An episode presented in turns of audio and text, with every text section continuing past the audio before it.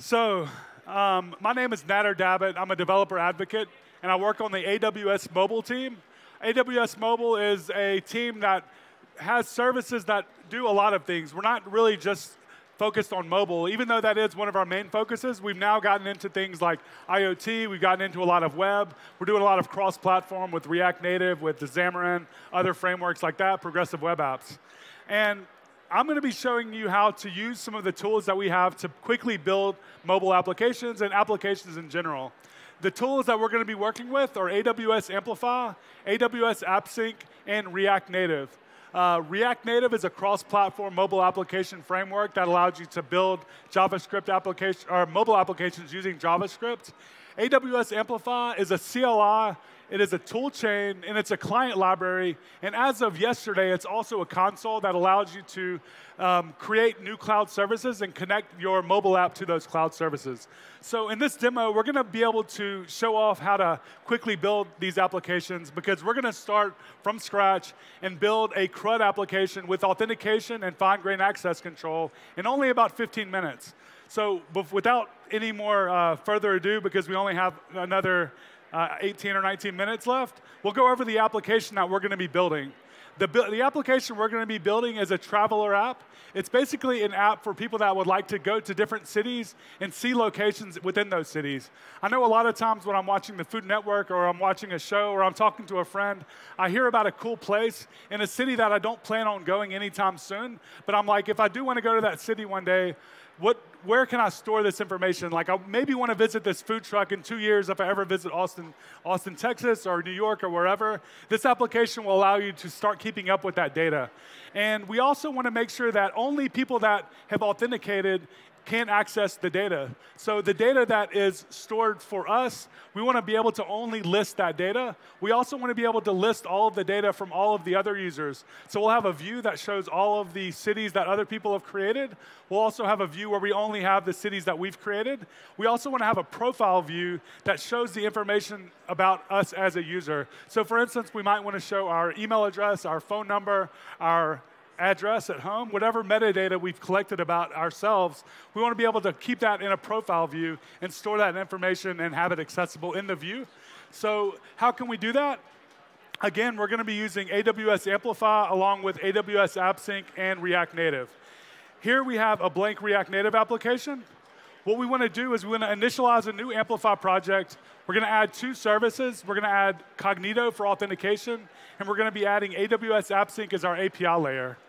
So to get started with that, we can go to our command line, and we're going to be using the Amplify CLI. So to use the Amplify CLI, you, you install it globally.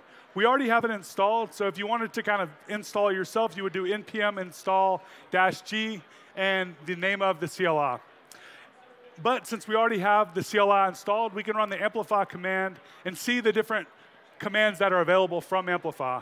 Um, a few of the different things that we have are add to add a new to add a new feature, init to initialize a new project, delete to delete a feature. Um, a bunch of different uh, um, uh, commands are available to us. We can also see the different categories that we can create. So we can create an analytics uh, category. We can create an API. The API can either be GraphQL or REST. Uh, GraphQL would be AppSync. REST would be Lambda with DynamoDB and a uh, serverless, uh, I'm sorry, with API Gateway. And then uh, we have authentication, which is Cognito, Lambda functions, hosting. You can do a bunch of stuff. The two categories we're going to be using are auth and API. So to initialize a new project, though, we're going to run amplify init. Amplify init will now kick off a new project within our base React Native app. So for the name of the project, I'll call this RN reinvent. For the name of the environment, this is going to be our dev environment. Now, it's going to give us a few choices around our um, local setup, things like our default text editor, and things like the type of uh, application we're building. It's going to auto-detect that we're in a JavaScript application. It's going to auto-detect that we're in a React Native application. We're actually going to take all the defaults for this since we're already auto-detecting everything. Next, it's going to ask us for the user. So we need to associate this project with an IAM user in our AWS account. So I'm going to choose yes, and it's going to show me a list of users that I have saved on my machine. The user I'm going to use is this EU Central user. This is going to go ahead and create our Amplify project and get it ready to go. After that's done, we're here in step two. We're going to now have an Amplify folder in our project. And if we run Amplify status, we'll be able to see the environment that we're in. We're also going to be able to see any categories or resources that are created and whatever the next operation is going to be. That operation is typically either create, update, or delete. So now that we have our Amplify project initialized, we're going to go ahead and add authorization, I'm sorry, authentication and an API. So to do that, we can go run amplify add auth. This will now scaffold us a new authentication flow and an authentication service. So we can either choose the default configuration, which is multi-factor authentication for user sign up and username and password for sign in, or we can specify our own configuration and give a set of requirements around what data we capture when the user creates a new account. I'm going to choose the default since we're doing this demo. We only have 13 minutes left. Now we have our authentication um, configuration created locally. It's not yet created in our account. And if we would like to push it and create it in our account, we can run the amplify push command. This will go ahead and create the resources based on our local configuration. But we still need to add our GraphQL API. We want to add our AppSync API. To do that, we'll just run amplify add API.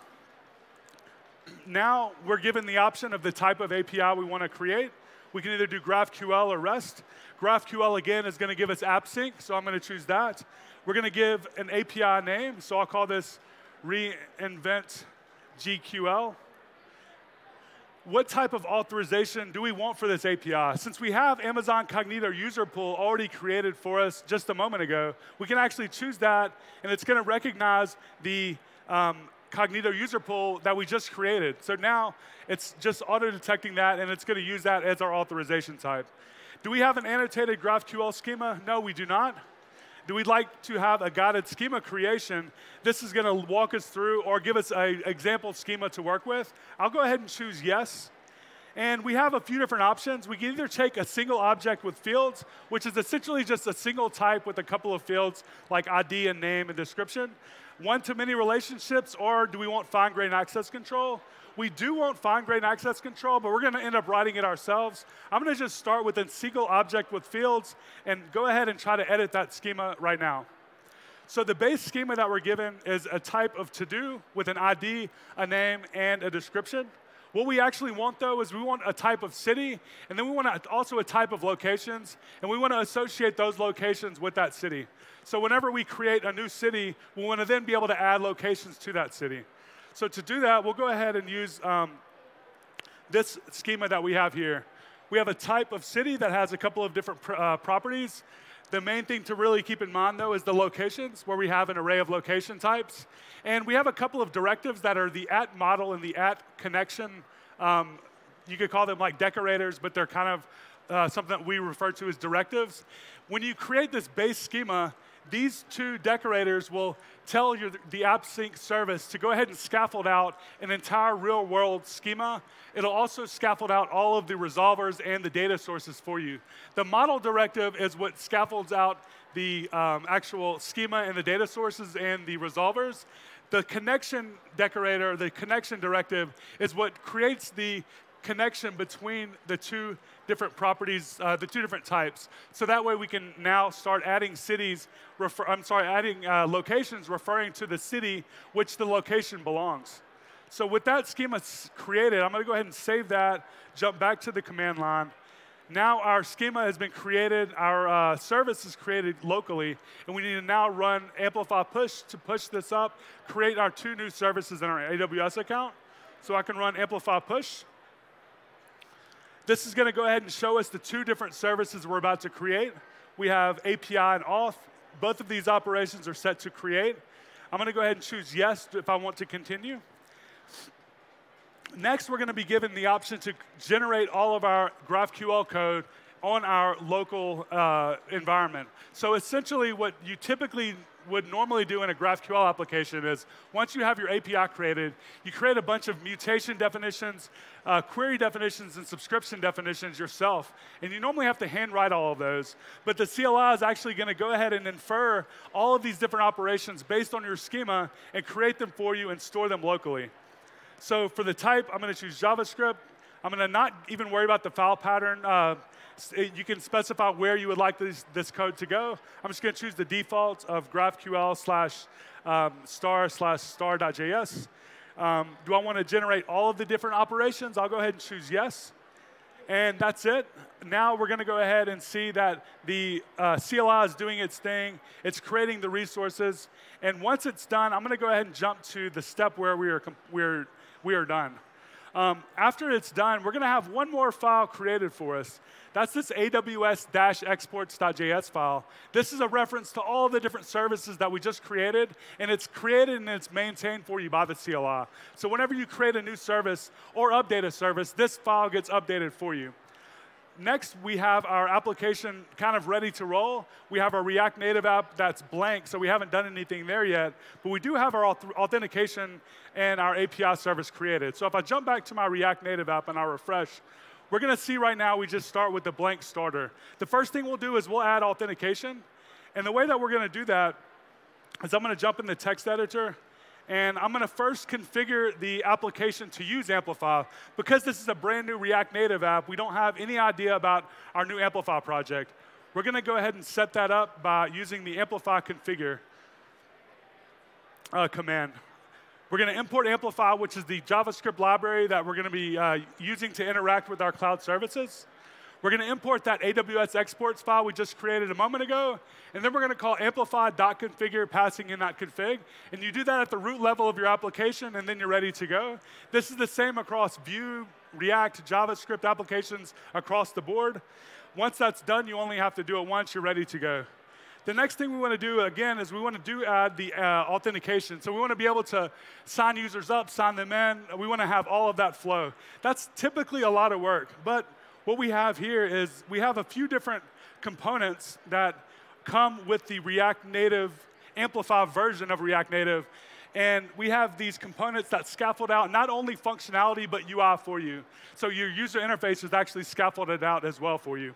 And the component that we're going to be importing is a higher order component called with authenticator. This adds an authentication flow in front of whatever component you wrap it in.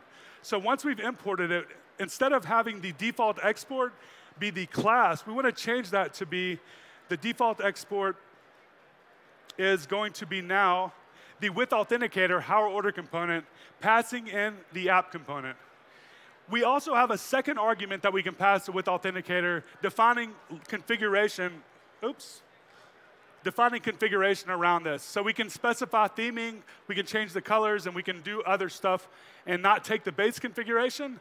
The only argument that I've passed in is include greetings. This will give us a sign out button off the bat so we don't have to write that ourselves.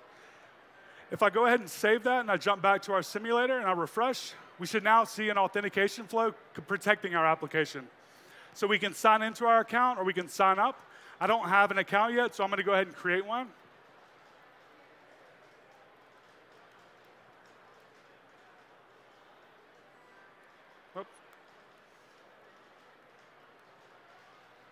Think I'm in uh, caps lock. I'm going to try that one more time.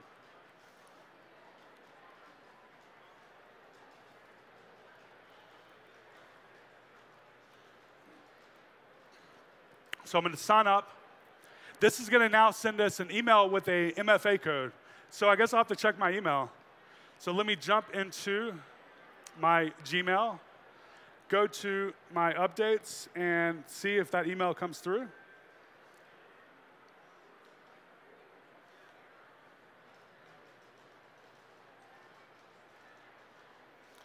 And there's our verification code. I'll go ahead and copy that to my clipboard, jump back to my app, paste the confirmation code here.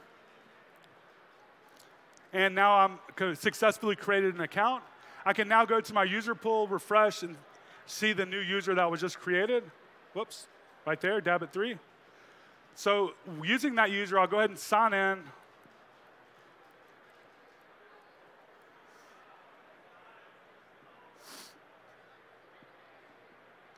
And we're into our app. Uh, the problem I have is I, I, deleted this variable for instructions earlier and I forgot to remove it from our app. So I'll go ahead and refresh and this should work now. And now when we reload the app, we see that we have a loading screen that kind of pops up. What happens is once you've logged in, the user session gets stored in either async storage or local storage or whatever the storage that you're using, um, and it goes ahead and checks for the user. if the user is there, automatically logs you in. If not, it redirects you to sign in or sign up. We can also sign out by clicking the sign out button.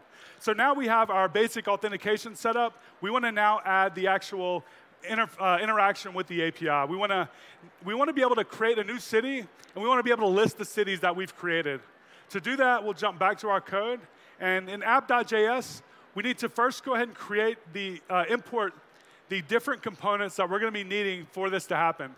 The two method or the two classes or I guess uh, one of them is a class, one of them is more of like a helper that we're importing from Amplify or API.